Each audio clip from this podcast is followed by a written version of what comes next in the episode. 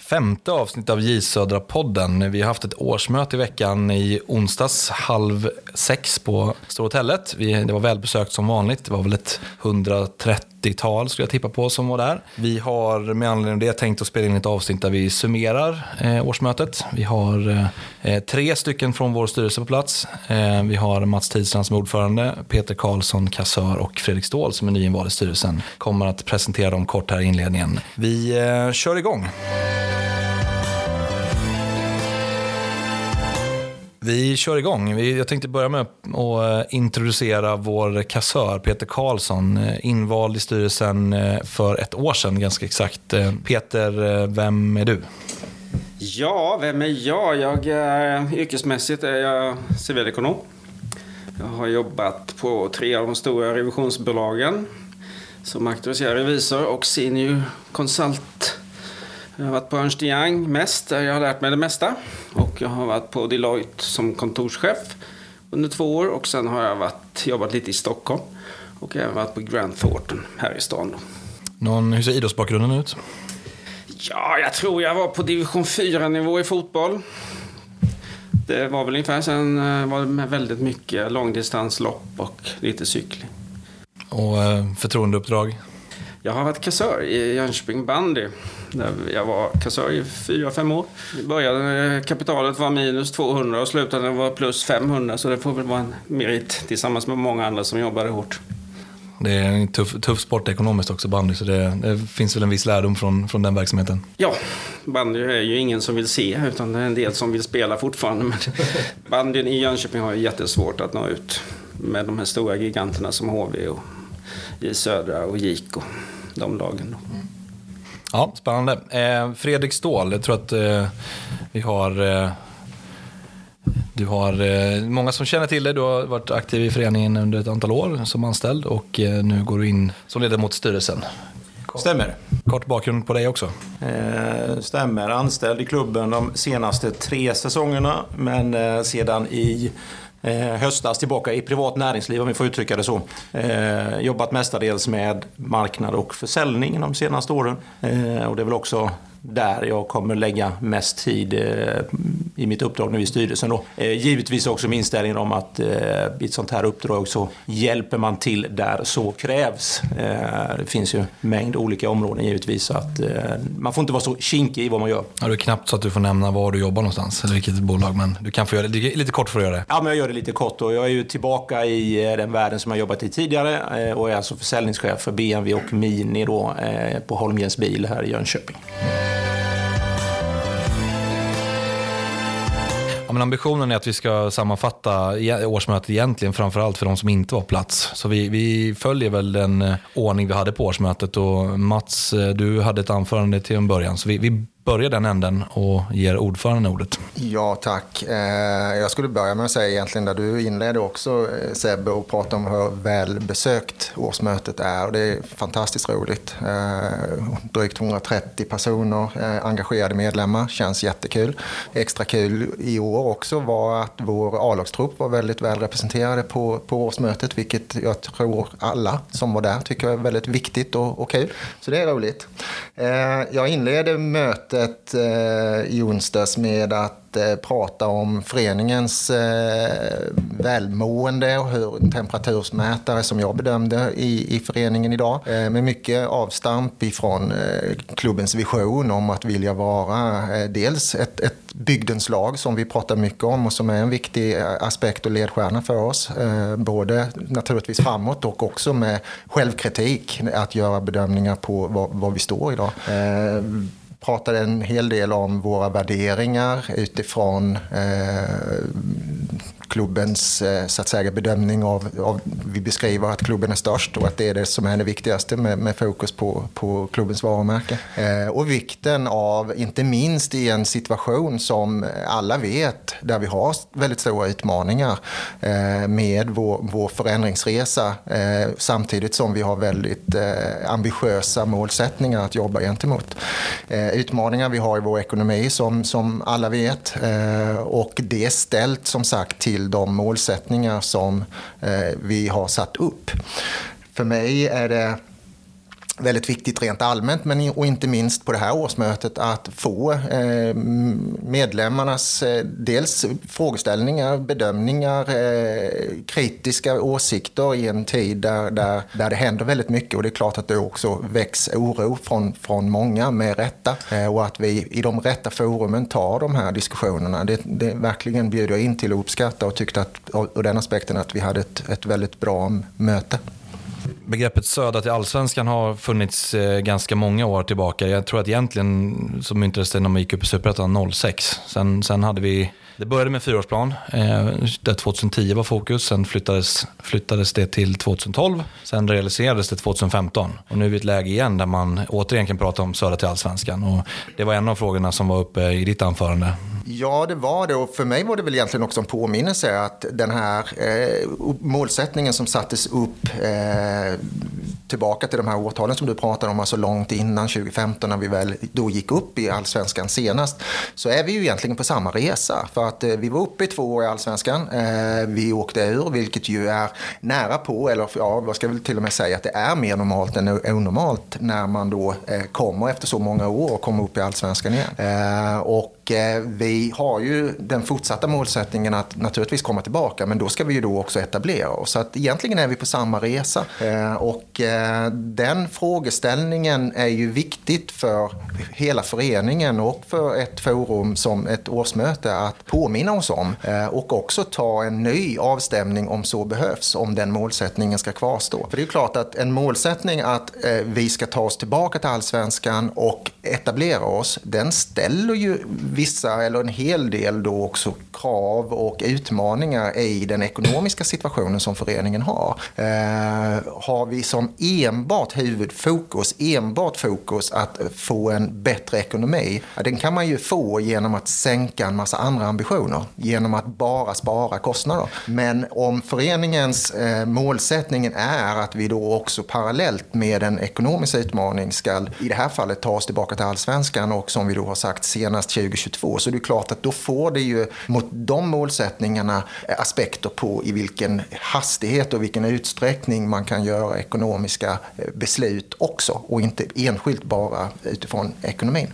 Ehm, och eh, den frågeställningen tog vi upp på årsmötet. Vi konkretiserade frågeställningen till medlemmarna om den målsättningen ska bibehållas och min bedömning och jag tror alla som var där var att det var ett väldigt enhälligt ja på den frågeställningen att vi ska ha den målsättningen kvar. Eh, samtidigt, jag ska bara säga det också avslutningsvis på den här frågan, att samtidigt ska vi då också komma ihåg att det räcker inte bara med att sätta en målsättning på att vi ska gå upp i allsvenskan. Det finns ju en hygienfaktor då också i en annan målsättning. Det är ju att vi får ju absolut inte åka ur superettan. Eh, och det säger jag med vetskap av, av alla som har, har insynen och intresse av fotbollen att superettan är ju en stentuff serie. Eh, där topp mellan skillnaden mellan topp och botten är ju knivskarp. Vi vet det själv 2018 när vi faktiskt slogs eh, in i de sista omgångarna för att bibehålla vårt kontrakt. Eh, och vi såg det inte minst 2019 när det fanns ett, några stycken överraskningar som kanske på förhand inte var topptippade men som går hela vägen upp i allsvenskan. Så, så skillnaden mellan topp och botten där är knivskarp. Och det betyder ju också att den målsättningen måste vi också ha med när vi tar de olika eh, ekonomiska besluten så att vi inte tar för stor sportlig risk åt andra hållet. Vi, vi, kör, vi kör en kort eh avvikning till eh, begreppet bygdens lag som har varit uppe. Vi har pratat om det i podden tidigare, vi har pratat om det på, ja, jag tror att vi pratade om det på alla årsmöten under mina 15 år i klubben. Eh, visionen i, i Jönköping Södra är att vi ska vara bygdens lag. Eh, viktigt att påminna vad vi menar med bygdens lag. Bygdens lag handlar inte bara om att vi har x antal spelare i A-truppen som, som är från, från bygden, utan det handlar om naturligtvis att det ska vara det naturliga valet för alla, alla supportrar, alla, alla medlemmar i, i, i Jönköping att stå bakom oss. Eh, tittar vi på truppens sammansättning så, så är vi idag sju stycken spelare som kommer från Jönköping. Vi kommer flytta upp en spelare underifrån, så vi kommer vara åtta när vi drar igång säsongen. Det innebär att vi har drygt 40 procent det är viktigt att påminna, påminna sig om att det är, det är nog ganska så unikt i elitfotbollen ändå. Vi, Andreas Brännström, vår tränare, gjorde en utvikning på, på årsmötet om, om Sirius och deras ambitioner att vara bygdens lag. Där man, där man ville ha eh, 40% spelare som, som var från, från Uppland. Eh, och något år efter man lanserade den, den visionen, jag tror att man, man pratar om det 2010, och något, något några år efter så hade man noll spelare. Så vi är i ett läge där vi, vi, är, vi, är, vi är stolta över att vi har många spelare som, som kommer från närområdet och vi vill, vi vill fortsätta ha det men det är, det är inte det enda i visionen Bygdens lag. Ehm, det finns många andra delar. Framförallt så handlar det om att bygga bra relationer med våra, våra grannklubbar. Det handlar om att eh, ha ett starkt, eh, ett stark koppling till vårt lokala näringsliv och med mera, med mera. Så många delar är inblandade och vi har absolut kvar den visionen. Vi hoppar raskt över till ekonomi. Det, är, eh, det var, var i fokus på årsmötet och kommer vara i fokus i, i vårt arbete framöver. Vi, vi kan nämna att vi kommer lägga ut hela presentationen från årsmötet på hemsidan under veckan. Så att det, den som vill följa med eh, kan göra det genom att titta på hemsidan och, och hänga med i vad vi resonerar. Eh, Peter, lite kort eh, berätta om eh, resultaträkningen för 2019. Ja, omsättningen hamnar på nästan 25 miljoner. Det ska ju jämföras med en budget som var ungefär 2,5 högre. Och även mot året innan som, eh, där omsättningen slutar på 34.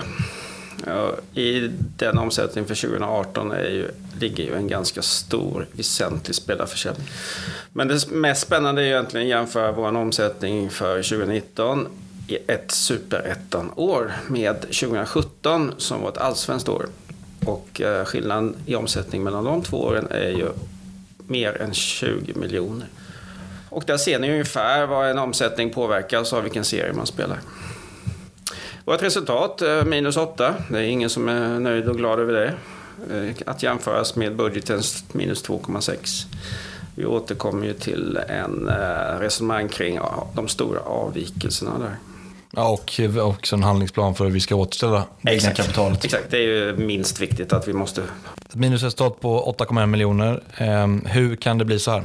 Ja, därför att eh, framförallt ska man säga att det, det är ju några, några delar i den budgeten vi hade och sen då naturligtvis det resultatet som uppkom av den. Eh, där vi eh, inte riktigt har lyckats hela vägen fram utifrån hur vi budgeterade och till viss del också ska vi säga med vissa risker som vi la in i budgeten och som vi eh, med hänvisning egentligen tillbaka till, till förra årsmötet hade en, en information till våra medlemmar om där just Dels målsättningen som vi då är överens om att vi ska satsa på att, att gå upp i allsvenskan igen men inte för ta allt för stora risker för det. Eh, men också att hålla oss kvar i superettan. Sammantaget därför, eh, skulle vi exempelvis ramla ner i division 1 så vore det ju som alla förstår ett, ett sportsligt nederlag. Någonting som vi skulle tycka alla var otroligt eh, tråkigt. Eh, och framför allt där skulle vi verkligen ha en ekonomisk eh, katastrof egentligen om vi skulle åka ner i division 1. Så att med de, med de eh, olika dimensionerna av målsättning gör ju och gjorde ju att vi tog eh, några risker i, i, i vår budget för 2019. Eh, där vi väl kan säga då på en enskild post eh, framför allt är ju den spelarförsäljning som vi hade inlagt i vår budget i, inte nådde hela vägen fram. Eh, där, där har vi en avvikelse på drygt, eller runt 3 miljoner som, som eh, låg i målsättningen. Så att där är den enskilt största avvikelsen mot budget. Ja, och som, som jag sa innan, det går, det går att se den, den analysen av avvikelsen på, i den presentationen som gjordes från årsmötet. Så det, det, det, framgår med, med tydlighet vad det är, vilka delar som har, har påverkat eh, resultatet. Ja, exakt. Vi tog upp några exempel på, på små marginaler när vi tittar på ekonomin i, i Superettan. Eh, vi, eh, du får lite kort kommentera det också Mats, vad, vad vi, hur syftet var med det. Eller vad syftet var med det. Ja, alltså syftet med det var ju att visa liksom vilken, vad ska man säga, som du säger, små marginaler. Man kan prata om stolpe ut och stolpe in, är, är ju passande i de här sammanhangen. Eh, nu tror jag vi alla har fortfarande färskt i minnet eh, exempelvis den spelarförsäljning som inte blev av i sommarfönstret. Eh, där vi då hade hade hoppats och trott och, och budgeterat med det. Eh, den skillnaden rent ekonomiskt för föreningen som så att säga inte blev av i somras men blev av efter säsongen istället kostade föreningen i runda slängar 2 miljoner i mindre intäkter än vad vi hade fått om vi hade genomfört den i sommarfönstret. Eh, det som är ännu mer färskt i minnet tror jag för, för alla vi som håller på Jönköping Södra eh, det är ju Brommapojkarnas kvittering i 96 minuten tror jag det var. Det var klockan hade till och med slutat gå har jag för mig. Eh, när de kvitterade. Den, den sista sparken för, för BP i det fallet kostade föreningen ungefär en miljon. Eh, en halv miljon av den är i placeringen. Som ni kommer ihåg så blev vi fyra istället för trea eh, av den sparken. Eh, samt var det en match på Stadsparksvallen, en kvalmatch som skulle ju gått av stapeln mot Kalmar FF. Eh, där bedömer vi ytterligare en halv miljon. Så att eh, med detta, eh, eh, nu ska vi inte säga att de här pengarna vad gäller kvalmatchen att de var budgeterade, men det är ändå ett bevis på hur det skulle kunna se helt annorlunda ut i vår ekonomi eh, om det här hade gått stolpe in istället för stolpe ut. Så det är jättesmå marginaler. Ja, men det är viktigt också att påta att det här handlar inte om att skylla på de här små marginalerna. Det, det är ett konstaterande att vi har, det är väldigt, väldigt eh, lätt att det, alltså ett, ett enskilt beslut, en enskild spark får väldigt stora konsekvenser. Och det kan ju ske åt andra hållet också. Exakt. Men det är klart, med, hade de här sakerna fallit in så hade läget varit annorlunda. Varit annorlunda. Ja, helt. Men det är, inte, det, är inget, det är inte att skylla ifrån sig, utan det är ett konstaterande. Det fanns eh, många olika orsaker på varför man, eh, det blev knäpptyst på Stadsparksvallen när de BP gjorde det här målet. Eh, allt ifrån Peter Kassörens snabba bedömning på vad det här betyder till, till alla sportsliga bedömningar på att vi inte fick se mer fotboll den säsongen.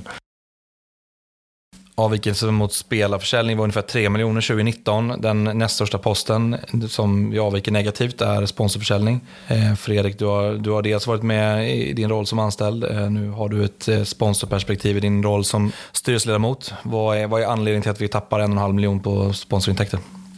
Ja, men det, om vi ska ta nivåerna då så budgeterade vi, får vi alltså ett utfall eh, i fjol på 8 miljoner mot budget 9,5.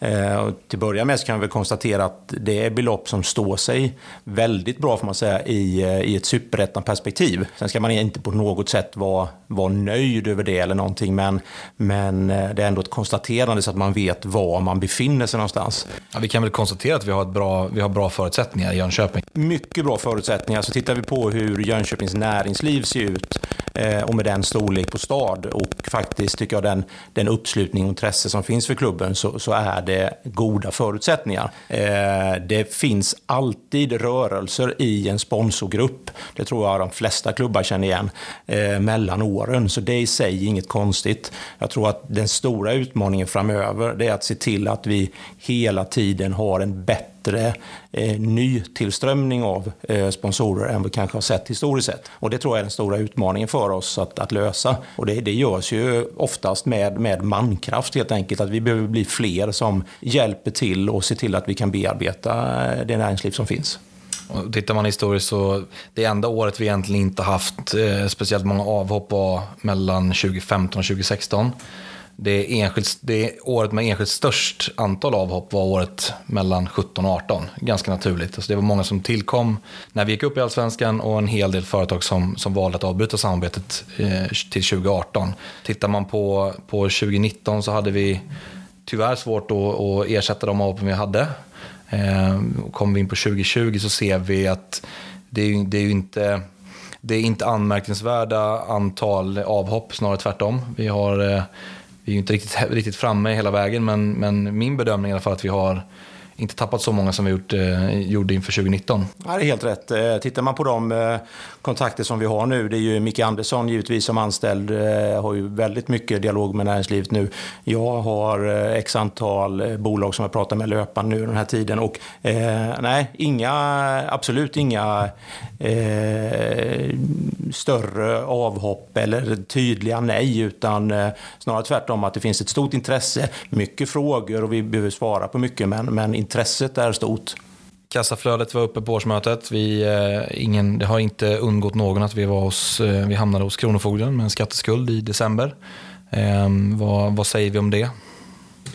Ja, alltså problemet med att eh, ha ett så här stort underskott och att vi inte hade med oss massa pengar in i året blir ju att under början på hösten så blev ju kassan tom. Och detta innebär ju dels att vi fick eh, skjuta på vissa leverantörsbetalningar. Vi fick försöka låna pengar av en del enskilda medlemmar som ställde upp. Och, eh, men detta räckte ju inte. Utan, eh, trots alla ansträngningar som styrelsen och anställda gjorde så hamnade ju vår skatteskuld avseende personal, källskatt och sociala avgifter obetald hos Skatteverket. Och när den hamnar obetald hos Skatteverket så går det en viss tid och sen hamnar det hos Kronofogden. Vi hade från den dagen vi, vi märkte att vi kommer inte kunna reglera skatteskulden kontakt med Skatteverket. Och eh, de har regler så att, de kan, eh, att man kan få anstånd. Men det var för kort tid. Eh, enligt uppgift från Skatteverket skulle det ta ungefär två, tre veckor för oss att få ett besked på ett äskande. Så personen på Skatteverket meddelade mig att det är bättre att ni talar med Kronofogden direkt. Varav jag ringde direkt till Kronofogden och vi kom överens om att när ärendet hamnar hos den handläggaren så skulle hon ringa mig och berätta vad, hur vi ska gå vidare. Hon förstod också att en förening är inte någon man går till och, och inmäter någonting utan, eh, utan hon sa att eh, troligtvis kan vi pausa den hos henne. Men att eh, det kommer vara en sak mellan eh, dem och föreningen. Men det, det, är ändå viktigt tycker jag, vi, att vi tar de här frågorna och, och går igenom lite hur vi jobbar. Jag kan också konstatera att vi hade väldigt många samtal med leverantörer. Vi har haft väldigt många leverantörer som ställt upp. Eh, och, det, det, är ju en oerhört positiv känsla när man känner att det finns en lojalitet hos dem som, som vi jobbar mot. Och utan, utan de leverantörerna, utan de medlemmarna som, som eh, lånar ut pengar till oss, utan en bank som har, eh, som har förtroende för oss långsiktigt så hade vi inte klarat den här hösten. Och eh, man kan ändå, kan ändå finnas, eh, alltså i, i all negativ, allt negativt med, med ett ekonomiskt tufft läge så, så är det i alla fall positivt att konstatera att det finns många som vill hjälpa oss. I sammanhanget måste vi nämna att eh, när eh, Kronofogden senare ringde så var vi överens om att hela vår skuld skulle, vilket vi lovade, skulle vara reglerad innan årsskiftet. Och det blev den också. Men i samband med att vi eh, på vår hemsida la ut att vi hade haft en diskussion med Skatteverket blev faktiskt vår ordförande Mats uppringd från Skatteverket i Malmö från en person som gärna ville diskutera. Han hade hand om föreningar som hamnade lite snett. Och när vi pratade med honom så nämnde han att det var fel av handläggaren på Skatteverket som vi hade första kontakten med. Hon skulle ha hänvisat oss till honom som hade hand om föreningars skatteproblem. Och han sa att hade du ringt mig så hade jag aldrig skickat den till Kronofogden utan jag har full medveten om att föreningar kan hamna så här och att ni har ett vinstfönster som öppnar i januari och då skulle vi kunna hantera betalningen då. Så egentligen så skulle vi inte hamnat hos Kronofogden med facit i hand om vi hade vetat att denne man på Skatteverket i Malmö hade funnits. Nu vet vi honom, hans namn. Men det är ju inget vi ska ha i vår meritlista ändå. Nej, det kan vara bra att veta i alla fall. Precis. Ja, men utifrån ditt styrelseperspektiv, hur, hur allvarligt är det att eh, ha en skatteskuld som, som hamnar hos Kronofogden?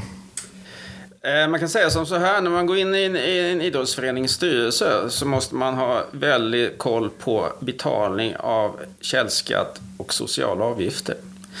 Eh, när jag var engagerad mig i bandyn så var det första punkten vi alltid tog till protokollet att skatter och avgifter betalda.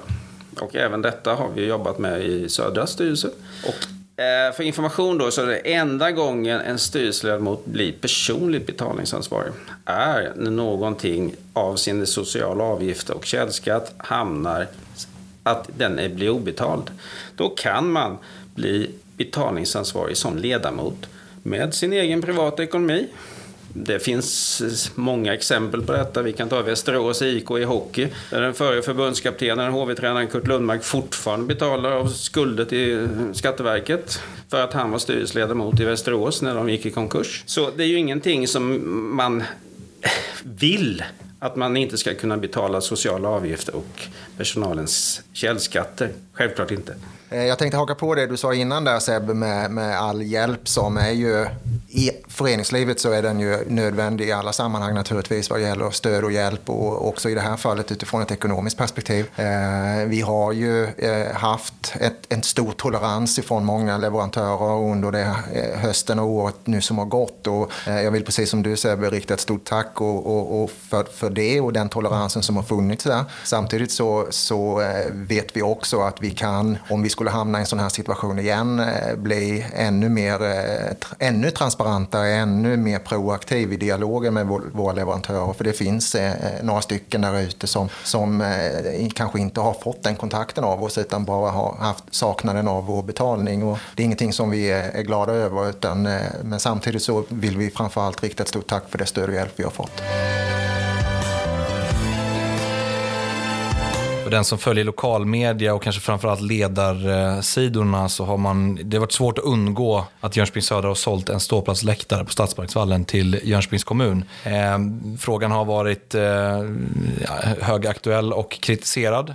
Vi känner att vi behöver reda ut lite vår hållning och vad, vad som har hänt i den här affären. Mats? Eh, ja, egentligen tycker jag att den här frågeställningen är väldigt enkel att beskriva. Eh, Jönköpings kommun har köpt i det här fallet en, en läktare som är placerad på kommunens anläggning, det vill säga Stadsparksvallen. Eh, kommunen räknar in den läktaren, precis som den är i sitt fysiska uppställning, i den framtida renovering och utbyggnad av Stadsparksvallen. Så enkelt beskrivet är att kommunen har köpt någonting som de borde kanske ha ägt från, absolut från början. Eh, och de har gjort det till ett eh, genomarbetat eh, marknadspris. Det är det som har skett. Eh, och Eh, det har väl från vissa håll, precis som du säger, i media och eh, insändare i media eh, kommunicerats och kommenterats på lite annorlunda sätt. Och här hade det väl varit, kan jag tycka, också från, från kommunens håll på sin plats att gå ut och förklara egentligen det jag, det jag nu också precis säger, att man har, har köpt någonting som de borde äga och hur de har räknat fram priset borde de också då beskriva och förklara. Mm, och det, det, det, den stora delen i, eh, i kritiken som har varit är egentligen hur man har värderat läktaren och där, där har vi ju helt enkelt en, eh, en, eh, en ett beräkningsunderlag. Och Peter, du får ta över frågan. Men vad är, hur har man kommit fram till priset? Alltså jag skulle egentligen vilja börja ungefär som jag gjorde på mötet i onsdags med ett citat från ledarskribenten på en insändare i Jönköpings-Posten den 25 februari. Eh, citat. För att en ersättning ska vara giltig måste det finnas en tydlig produkt eller tjänst och en klar kostnad för att ta fram den. Sen visade vi faktiskt på, eh, på mötet och ni som bara lyssnar, ni kan ju ta del av den på hemsidan, hur kommunen har räknat. Eh, vi kan börja med att eh, vi hade jättemånga möten med kommunen. Vi var tre, det var Mats och jag och du Sebbe. Och kommunen kom ofta med stadsdirektören eller eh, vid vissa möten kom de med sex tjänstemän också från olika beslutande organ. Eh, vi eh, krävde två miljoner. Det kanske var högt. Som kommuninvånare kan jag tycka det kanske var högt. Men det var något vi sa vid ett möte. Kommunen kom tillbaka och eh, erbjöd 890 någonting, har jag för mig. Då gick vi hem, plockade ihop alla underlag vi hade på alla fakturor vi hade betalat från föreningen och eh, skickade dem till eh, kommunen. Vi visade den beräkning som sedan kom från kommunen tjänstemän där de hade plockat in de underlagen vi hade tillsänt dem. Och då kan vi se, eh, ni kan ju se det, ni som inte var med kan ju se det på hemsidan, att läktaren har kostat nästan 900 000. Montering av ståplats har kostat ungefär 300 000. Och taket då som är uppspesat på den här spesen kostade 816 000. Totalt har 2 13 lämnat föreningens konto. Men eh, föreningen är ju inte, eller kommunen är inte dummare än så utan de räknar ju ut eh, ungefär hur länge vi har använt den. De, de bedömer ju att läktaren ska kunna användas i tio år och eh, den är ju använd i tre och ett halvt. Så då drar de ner de två miljonerna till 65 procent av detta. Och då får de ett värde på 1 308 960. Och det är ju där priset är. 1 310 fick vi och det är ju precis vad de har räknat fram till.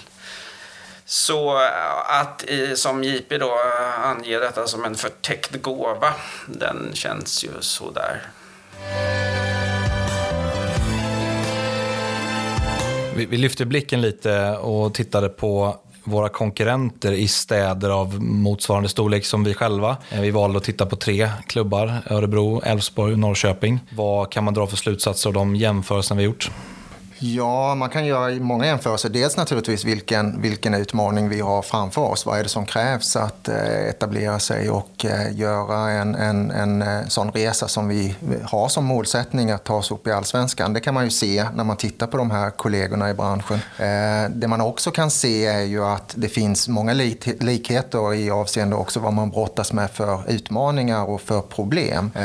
Jag kan väl ha en, en åsikt om att när man refererar och eh, skriver i, i media och lokalmedia vad gäller exempelvis Jönköping Södras utmaningar av ekonomin så kan man ju tolka det som om eh, Södra är den enda klubben i svensk fotboll och i norra Europa kanske också för den delen som skulle ha utmaningar att få ihop driften i sin verksamhet. Eh, och att eh, spelarförsäljning skulle vara någonting som var unikt att man behöver lägga in. Eh, därmed inte sagt att det är önskvärt men att det, att det skulle vara unikt är ju, är ju långt ifrån sanningen. Eh, gör man eh, journalistik inom näringslivet och bedömer ett enskilt företag på näringslivssidorna och dessa utmaningar så tror jag att man eh, väldigt ofta, eller för att säga alltid, har med en jämförelse av bransch. Och det tycker vi är viktigt att vi också gör själva när vi då tittar på föreningens situation och föreningens utmaning. För att lära oss, eh, men också för att eh, veta vad det är vi måste fokusera ännu hårdare på för att nå hela vägen fram. Vi kan inte göra den här analysen av, av Superettans ekonomi och då, då hade den, eh, alltså den snabba analysen jag har gjort så är vi i princip i samma läge som väldigt många av, av våra konkurrenter, framförallt i toppen av Superettan. Det, det är inga ursäkter att vi, vi är i det läget vi är, men tittar man på våra toppkonkurrenter så har man haft ett tufft ekonomiskt år. Nu, nu har inte alla, inte alla de siffrorna offentliga, men jag vet att vi har fler, flera konkurrenter, som, eller minst en konkurrent till som kommer hamna i samma läge med, med ett licensförfarande och, och en negativ, ett negativt e-kapital. Vi har en annan kollega som har som avyttrat eh, en, en anläggning för att rädda ekonomin. Så vi, vi är inte på något sätt ensamma.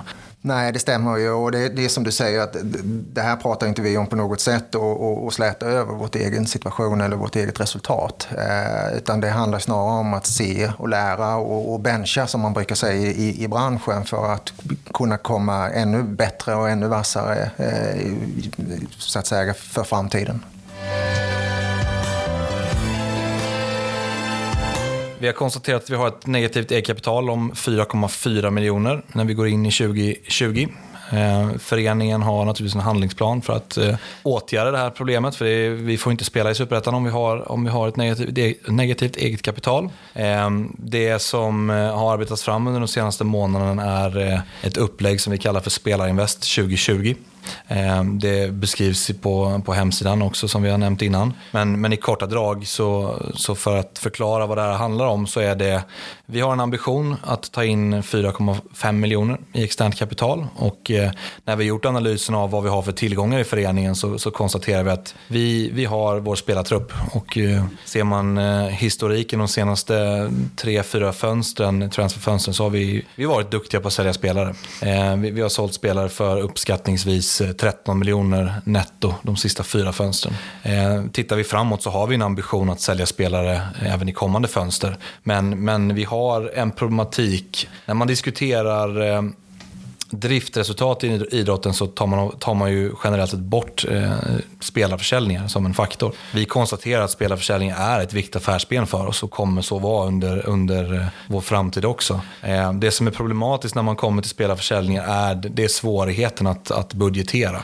Det är eh, under ett innevarande år väldigt svårt att bedöma exakt hur mycket man, hur mycket man kommer sälja spelare för. Ett sätt att komma, komma till bukt med det är att sälja avkastningsrätter på, på spelartruppen eh, vilket vi också gör nu. Eh, varför gör vi det då? Jo, vi, säk vi säkrar upp en, en, en intäkt kortsiktigt. Vi, vi, vi har som ambition att sälja avkastningsrätter för 4,5 miljoner. Och eh, för det ger vi då de, de personer, de bolag som investerar, eh, får då en del av våra framtida intäkter. Eh, det enkelt sagt kan man säga att vi, eh, vi balanserar upp vår risk. Vi, vi har en, en, eh, får ett, en garanterad intäkt i, i, under 2020 och i den mån vi säljer spelare så kommer vi få dela med oss av, av avkastningen.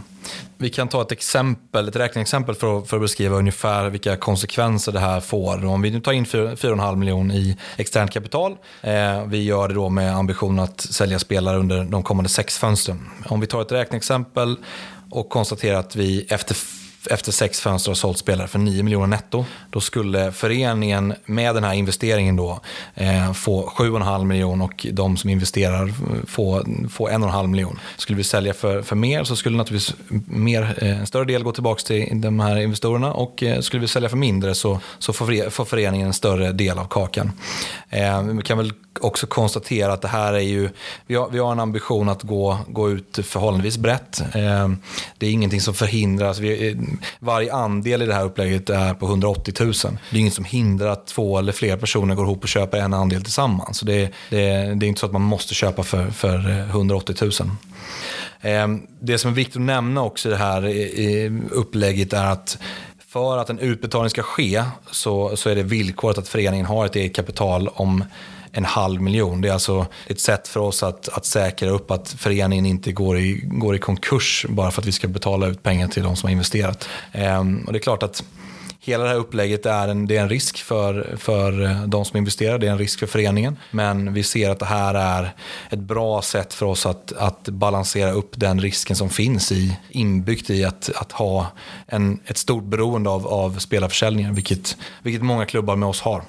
Och där kan man väl säga också, vi pratar om eh, bench och referens till andra föreningar. Eh, det här är ju ett upplägg som eh, är eh, använt av, av flera föreningar och också föreningar som vi har haft eh, dialog och diskussion med som, för att göra det här på ett bra sätt. Och det är många föreningar, jag vet att du Sebbe, du har haft en del kontakter som, som refererar till det till något som har varit väldigt positivt för deras utveckling. Ja, vi, har, vi har framförallt tittat på, när vi har benchat, så vi framförallt tittat på IFK Göteborg och Falkenberg. Det finns ju ett antal andra klubbar som har haft liknande upplägg. Vi kan ta Halmstad, vi kan ta Sirius som exempel. Men det, det finns ett antal klubbar som har, som har jobbat på det här sättet, så det är inget unikt. Eh, utan eh, det, är, det är fler än vi som, som ser det här som ett bra sätt att, att ha en, en, egentligen en, en större förutsägbarhet när man budgeterar.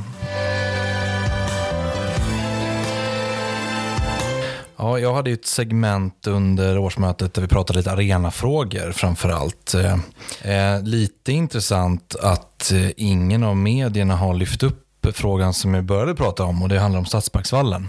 När vi började eh, arbetet med de, etapp 1 och ombyggnationen Stadsparksvallen så, så var löftet från kommunpolitikerna att vi skulle ha en arena som är spelbar och färdigbyggd eh, till seriestart 2020. Eh, första eh, mötet jag hade med tjänstemännen efter eh, efter seriens slut så konstaterar man ganska snabbt att det, det kommer vi inte hinna. Utan det, vi, vi pratar en bit in i, in, i, in i säsongen, tre, fyra matcher kanske. Och det kan vi konstatera att hade det varit, eh, eh, hade faktum varit att vi har spelat i Allsvenskan 2020, då hade vi inte spelat i Jönköping. Ehm, så är det. Ehm, då hade vi varit tvungna att vara klara till seriestart och det är vi eh, som sagt inte. Ehm, vi hade ett möte då när vi, när vi, lovar, eller vi lovade att vi ska få, få klart eh, nybyggnationen en bit in i maj. Möte nummer två, då pratar kommunens tjänstemän helt plötsligt om att vi kanske är klara i juli med reservation för att eh, den upphandlingsprocess som, som sker, att där finns en risk att den som vinner upphandlingen eh, förhandlar om att förlänga tiden. Så att, eh, ni får nog räkna med augusti. Nu hade jag ett möte med kommunen förra veckan och då eh, säger man helt plötsligt att vi, vi eh, kommer bli klara i december. Det innebär alltså att vi kommer ha hela säsongen 2020 med en ombyggnation på Stadsparksvallen. Och nu kan man bara konstatera att vi får hoppas på att vi har en, eh, en färdigbyggd etapp 1 till seriestart 2021. Det som är mer positivt det är att eh, kommunfullmäktige under året som gick fattade beslut om eh, utbyggnad eller ombyggnad av Jordbrovallen. Dels kommer två nya konstgräsplaner anläggas och sen kommer man även bygga om omklädningsrumspaviljongen som, som eh, vi använder i, i vardagen.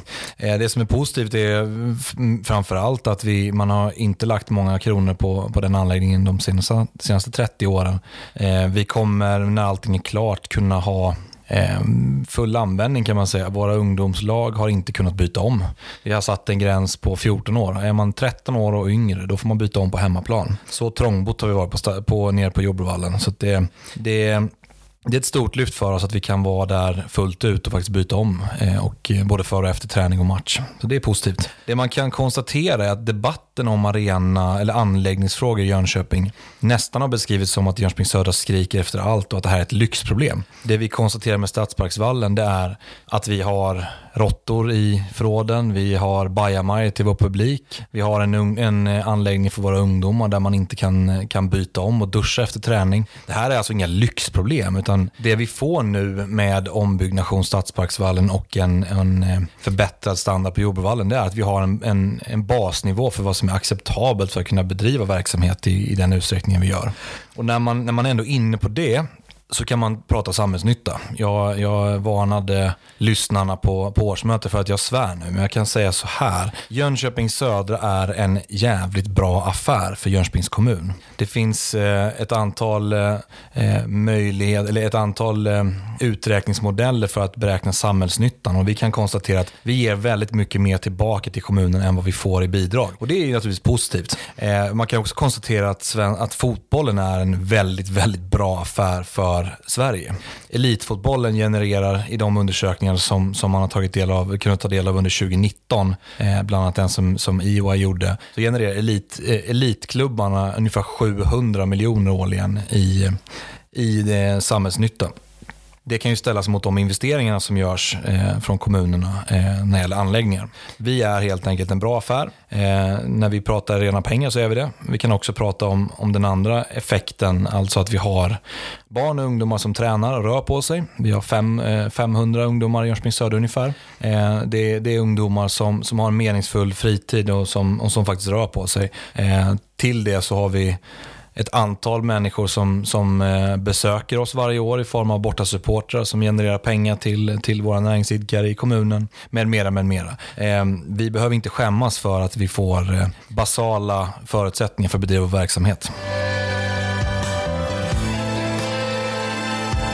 Corona är ju verkligen på tapeten i eh, dessa dagar. Det kan vara värt att nämna, vi spelar in den här podden eh, söndagen 15 mars. Eh, så det, det är alltid farligt när man pratar om de här frågorna att man, vi, vi har ju en ständig rörelse och håller oss naturligtvis fullt ut uppdaterade på vad våra myndigheter och våra fotbollsorgan säger till oss att vi ska göra. I nuläget så har vi ett läge där vi inte får ha mer än, eller får inte ha evenemang med över 500 åskådare på våra matcher. Eh, imorgon kommer vi ha ett klubbchefsmöte där vi diskuterar hur eh, inledningen av säsongen kommer bli. Eh, vilka, vilka vägar vi kommer ta för att eh, hantera den, den problematik som vi har. Eh, idag har vi inga övriga begränsningar i vår, vår egen verksamhet. Våra ungdomslag eh, och våra seniorlag tränar och spelar match eh, precis som vanligt med det lilla undantaget att vi inte har någon publik på våra elitmatcher. Eh, det här kan förändras snabbt och vi är naturligtvis måna om att vi, vi följer precis allt det som, som våra myndigheter eh, råder oss att göra. Eh, vi, kommer, vi kommer hela tiden att följa läget och uppdatera oss vad det lider. Det finns en risk att det här får en konsekvens för vår, vår säsong.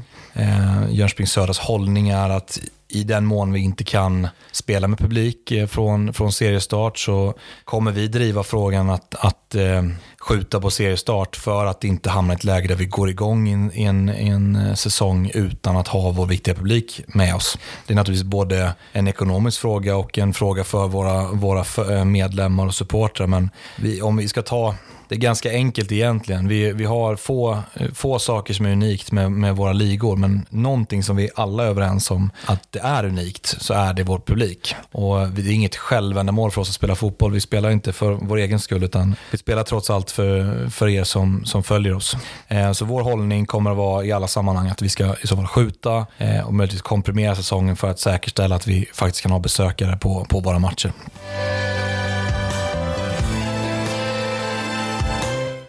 Ja, årsmötet som sagt i onsdags. Eh, lite kort här på slutet så tänkte vi, vi göra en liten, eh, vi gör lite personliga reflektioner runt bordet. Hur, eh, om vi börjar med dig Mats, eh, hur ser du på årsmötet? Ja, men jag tycker årsmötet var som jag också sa inledningsvis, det var, jag tyckte det var ett jättebra årsmöte. Eh, det förväntas naturligtvis i den situationen som föreningen är i och alla utmaningar och, och, och de ekonomiska situationen, inte minst all, eh, vad ska vi kalla, mindre positiv media och press som vi har fått under, under, under hösten.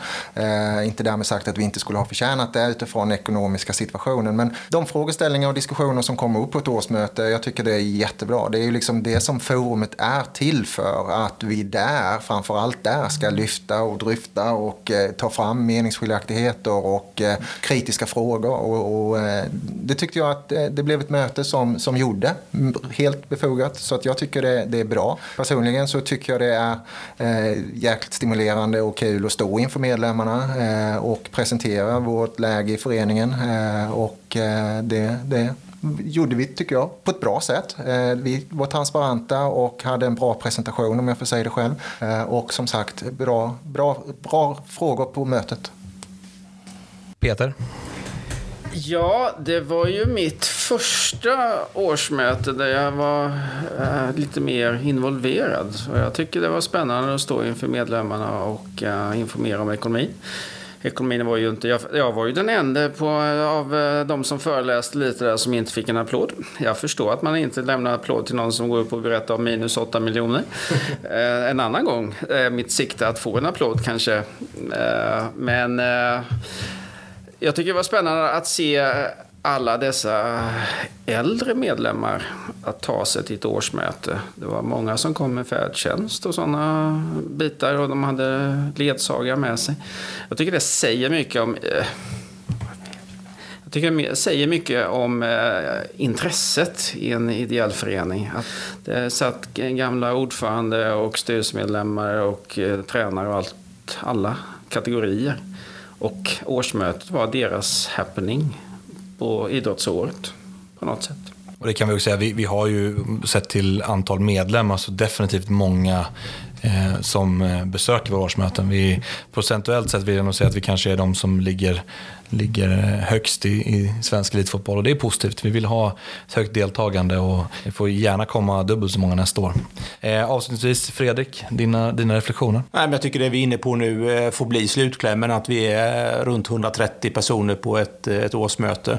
Det är starkt, det borgar för att det finns ett stort engagemang och intresse för J Södra och eh, det är skitkul. Ja, du har lyssnat på det femte avsnittet av Gisrads podcast. Idag har vi träffat eh, mig då, Sebastian Agrell, som är klubbchef i Jönköping Södra. Vi har lyssnat på Mats Stridström, ordförande, Peter Karlsson som är kassör samt Fredrik Ståhl som är nyvald i styrelsen och jobbar framförallt med eh, marknadsfrågor i densamma. Ehm, vi kommer att gå vidare i det här eh, poddandet. Vi kommer eh, inom kort att träffa vår huvudtränare Andreas Brännström. Det blir med all sannolikhet nästa avsnitt. Det är nästa avsnitt vi spelar in. Eh, ni kan som vanligt skicka eh, frågor och tankar till oss eh, enklast på bygdenslagj-sodra.se. Ni kan eh, självklart komma med tips och idéer på hur vi kan göra det här upplägget bättre och mer intressant för er som lyssnar också. Det är, eh, har varit kul att spela in idag och hoppas att eh, ni som har lyssnat har haft ett bra utbyte av det här också. Vi ses igen i avsnitt nummer sex. Tack så mycket.